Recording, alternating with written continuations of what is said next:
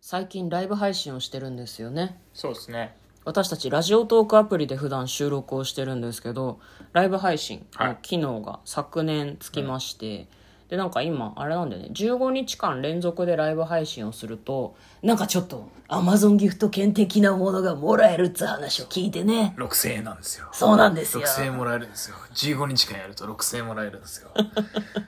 時給換算でね、一番効率的に行くには15分配信 して、時給1600円稼ごうっていうね。そうそうそうそうそういう感じですよ。ね、でその稼いだ、えー、と時給1600円分のアマゾンギフト券は、まあ、その何かしら配信に関係することに使っていこうかなというふうには思っておりますでこの間生配信をやっていたら、はいえっと私たちお便りも募集をしているんですが生配信内でこの作品についてぜひ妄想してみてくださいというリクエストをですね、えーラジオネーム二度寝さんと原さんという方からいただきましたので今日はその妄想をしていきたいと思いますこんばんは、嫁です。こうです。トレーラードドラライイビンビグ。はい、始まりました。トレーラードライビング番外編。番外編じゃない。番外こ編じのゃない番組は映画の予告編を見た嫁と婿の夫婦が内容を妄想していろいろお話していく番組となっております。運転中にお送りしているので安全運転でお願いしはまい、す。今日もトレドラサブスタジオの方からいい音でお送りしております。はい、なんか番外編っていうのに慣れちゃってさそう。先週、先々週とかね、1週間ぐらいやってたからね。いやなんかね、1ヶ月のね、更新を多分確認するとね、番外編の方が多いんですよ、多分。あ、本当？あ、まあ、先月じゃはない多かったかな。ううん。うんん、番外編っていうのに慣れちゃってて、そのせいまあまあ、あのね、緊急事態宣言でね、映画見に行けないからね。そうですね映画自体もさ妄想を大体、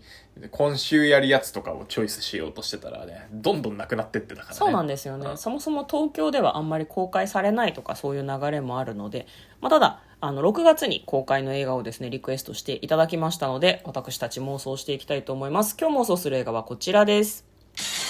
キャラクター2021年6月11日公開125分 PG12 の映画ですこちらは邦画ですね、はいえー俳優の菅田将暉さんと本作が俳優デビューとなる「世界の終わり」のボーカル深瀬さんの共作共演ですね、はいではまずは予告編の方を復習して内容の方妄想していきたいと思います売れない漫画家新人漫画家が須田正樹さんなんですねで彼はすごく頑張っているしいいやつなんだけれども絵もうまいんだけれどもキャラクターにあんまり魅力がないねっていうふうに編集さんに言われてしまうで漫画家仲間にもあいついいやつだからななんか魅力的なキャラクターとかはなんか自分の中から出てこないんだろうとか言われちゃうひどいなと思ったんだけどでそんな彼がですねある日殺人鬼に出会うんですねその人が世界の終わりのボーカル深瀬が演じる深瀬さんが演じる諸角という役柄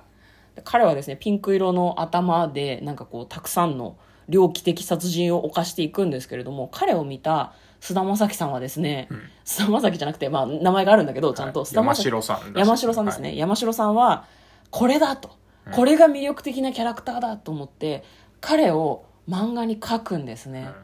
でしたらそれが大ヒットするめちゃくちゃ魅力的なキャラクターだっていうことで大ヒットするんだけどその殺人行われている殺人と同じ殺人が起こってしまうのねその漫画が先なのか殺人が先なのかちょっとわからないけど、うんで警察官刑事さんたちがこれ全く同じことが漫画に書いてあるんだけどっていう話になるんだよねで実際その山城のところにも聞き込みに来られたりとかもするんだよねで山城と諸角は出会ってしまうで諸角から山城に「僕の美しい芸術を、えー漫画にしてくれてありがとう」「先生のためにその通りにしておいたから」みたいなことをにこやかに言われたりとかするんですよねで漫画が多分社会問題になったりとかしたんでしょうね打ち切りになったりするんだけど打ち切り分かったよそれでも続けるからねみ たいななんかちょっとハッピーな感じで深瀬さんが報告してきたりとかするんですけどなんかちょっと不安な不穏な感じの予告編でございましたでは内容の方妄想していきましょうトレーラードライビングはいちょちょっと落ち着いた雰囲気の曲流しちゃったねロックじゃ ないでしょこれいやでもロックでよかったんじゃないのロックでよかったいや予告編の雰囲気は結構ロックな感じだあったまあじゃねないです結か構スピード感がある感じでしたね、深瀬さんがハマり役じゃないまあねだからあのよえっ、と公式サイトをちらっと見てたらあれでしたねなんかん劇中に登場する絵も描いてるみたいですね深瀬さんね、そうなんですよしかもその絵に対する深瀬さんのコメントがすごい良かったんでよ良かかっったたらですね公式サイトをみんなにも見てほしいなと思うんもはですやけどその主人あ主人公っていうかあの出てくる殺人鬼の諸角と、うん諸角のコメントではみたいな感じになる、うんうんうんうんね、なんかこう深瀬さんがあんまりその私「世界の終わりの」うんそのなんだろうライブに行ったりとか歌ってるところとかを拝見したりすることとかあんまないんだけどなんかこうアーティスト的にこうなんか没頭するタイプの人なのかなっていうふうにはすごく思いましたね目がやべえもんだって演じてて、うん、そうそうそうそう表情がやばいんだよねなんかそういうのがなんかこうなんかいろんなことに没入してやるタイプの人なのかなというふうに思ったしすごいなんかハマり役常人に理解できない感じっていうのをすごい上手にね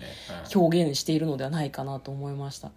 なんか多分すごい漫画読んで嬉しかったんだろうね諸角はね、うんうんきっとね自分のそのなんだろう作品としての殺人を漫画家の人がこう綺麗な絵にしてくれたっていうのがすごいなんか嬉しかったし多分最最初はでも多分全然関係なかったんじゃないのかなうん一番最初の事件は多分関係ないですよね、関係ないよね、うん最初の事件をたまたま目撃してしまってインスピレーションを受けてそこから書いたけど本人は気づいたんだろうねきっとねそうだね本人諸角はあ自分がモデルだって気がついたから、その漫画の内容を真似て殺人を犯すようになってったんだろうねそうきそうっそうと漫画の通ね。りに、うん、あの現実でもやろうっていうねねなんかあのそうリアルでみたいな言葉も確かセリフで言ってたからうんあの作品を作ってくれてありがとうございますっていううんうんうん時にねだから本当にリアルでやるっていうのをうんねにあのハマっちゃったんだろうねまあ、漫画ってさ多分ちょっとその誇張した殺し方とかが可能だと思うんだけど、それを多分全部やっちゃうんだと思うんだよね、普通ならこんなことできないはずみたいなことをやってしまうから、うんうんなんかその、でもうん、その模倣してるように見えるけど多分本当にその一目見て出来上がったキャラクターが、うんこの諸角っていううん。人の確信を結構ついてたんだよねああ、まあだから諸角も心を惹かれたし。うん共共感しながら、うんうんうんうんこれは僕だったらやるなっていうらあのあ、で多分気持ちよくやってるんじゃないかなと思うんだ よねちょっと殺人鬼に対するなんかこう理解があってちょっと怖いですけ ど、そうなんだと思うよ。これでもね、うんあの僕的にはちょっとひとひねりあったりするかなと思っててというと。最初の殺人は多分諸角ちゃんとやってると思うんですよ、うんうんうんうん。あの最初に目があって諸角っていうキャラクターをうん。山城さんがゲットしたはいはいはい、はい。時の殺人はしてるんだけど、うん。途中から山城さんがやってんじゃねえかなっていうファイトクラブ的なおーじゃああれか終わりの方まで行って話が逆戻りすると山城がやってるみたいなのが逆戻りはしないかもしれないけどもう途中から話してるのが、うんあの漫画の中で創作してるキャラクター、ほらあの漫画のさキャラが喋り出すみたいなはいはい書はい、いはい、てると。っていうのと混同してって、最終的には、あの、漫画を止めないために自分がやり始めるんじゃないかなって。あー諸角になりきっちゃって。なるほど途中でどっかで諸角死んでんじゃないかなと思って。うんうんうんうんうんうんまあ結構芸術性の違いとかでね仲違いしてそうそうそううっかり山城が殺しちゃうのかもしれないし喧嘩してるっていうか、うんうんうんあの、救済になったって言って諦めるときに僕は続けるみたいなうんこと言ってるから、もう、あの後に、うん一悶着あって、あの殺人を山城が続けてるのか、もしくはもうあの辺りからもうなんか本物と出会ったことでうんうんこうよりなんだろうな現実との境目が怪しくなってきてうんうん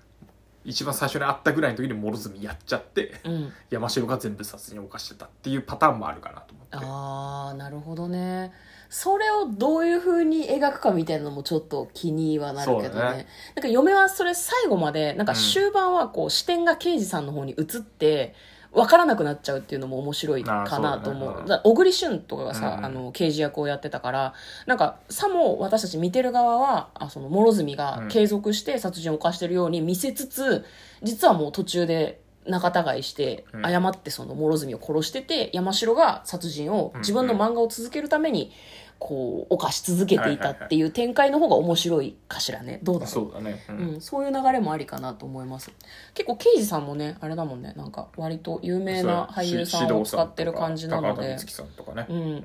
ね獅童さんはねなんか予告の中にちらっと出てきてたけど獅童さんはワンチャン殺されてしまうんじゃないかなとはちょっとああ、なるほどねう。んまあそのあと自分を追っかけてる刑事を殺すっていうのをなんかこう最終目標描くそのうんボボス戦みたいな風に仮に把握してるんだとしたら、なんかその最後の方小栗旬を殺そうとしたりするみたいなシーンもちょっとあったりするかなとは思うけど捕まるかね最後それを捕まると思うけどねう。ーうんん。でも両角は死んでて山城が、まあ、その共犯者として捕まるっていうことでいいのかな、そうかな。うん、うんうんうん山城の漫画の中でもなんかこう、実際の漫画家と、うんその殺人鬼が対峙してるみたいなシーンも、おーちらっと描いてたような気がするから、なるほどあ本当に漫画に全部書いちゃうんだっていう、まあ、ね。うんそれを本当にしていくっていう風になってくるんじゃないかな。最初その編集さんがあの殺人鬼を描きたいってなった時に本当に殺人を犯すわけにはいかないけどって言ってたけど、いそれがもう全部の伏線なんだろうなっていうふうにちょっと今話していて思いました、今日は「キャラクター」という作品をリクエストいただいたので向こうと一緒に妄想してみました簡単にストーリーをお話ししていきます漫画家として売れることを夢見てアシスタント生活を送る山城ある日一家殺人事件とその犯人を目撃してしまった山城は警察の取り調べに犯人の顔は見ていないと嘘をつき自分だけが知っている犯人をキャラクターにサスペンス漫画3434を書き始めるお人よしな性格の山城に欠けていた本物の悪を描いた漫画は大ヒット山城は売れっ子漫画家の道を歩んでいくというようなところがお話の始まりです非常に面白そうって言っていいのかないや、面白そうでしょ、これは。うん絶対面白いよ。すごいね、面白そうなダークなエンターテインメント作品のようです。よかったら皆さん劇場に見に行ってみてはいかがでしょうか。ということで、嫁と向こうのトレーラー、ドライビング、まったねー。